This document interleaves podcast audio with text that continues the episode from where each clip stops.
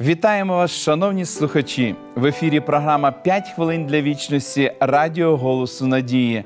З вами її ведучий Володимир Гриневич. В 26 розділі Євангелії від Матфія написано. В Богих ви маєте завжди з собою, а мене не постійно ви маєте.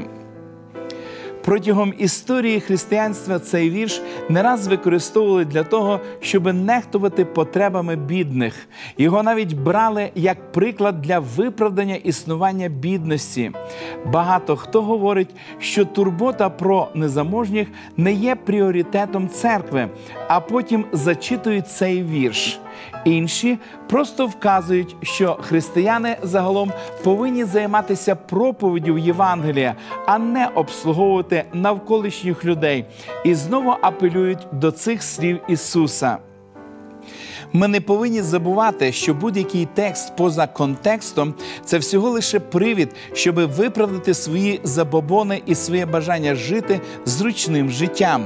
Цю фразу Ісус сказав у відповідь на провокацію. Жінка підійшла до Ісуса і вилила на його голову дорогоцінне миро.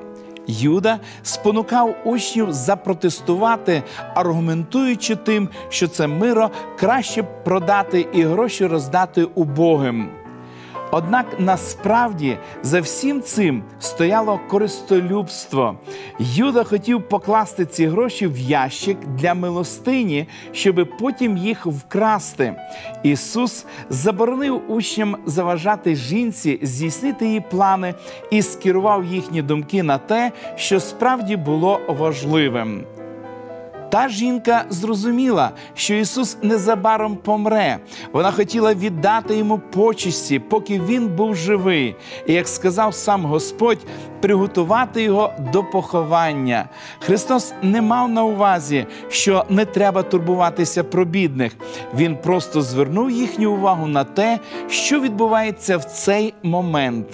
Вони знаходилися напередодні жахливого жертвопереношення в історії людства і повинні були думати про це. Слова вбогих ви маєте завжди з собою не означають більше не турбуйтесь про них.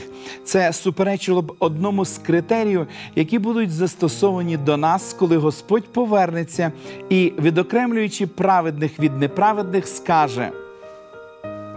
Бо я голодував був, і ви нагодували мене, прагнув, і ви напоїли мене.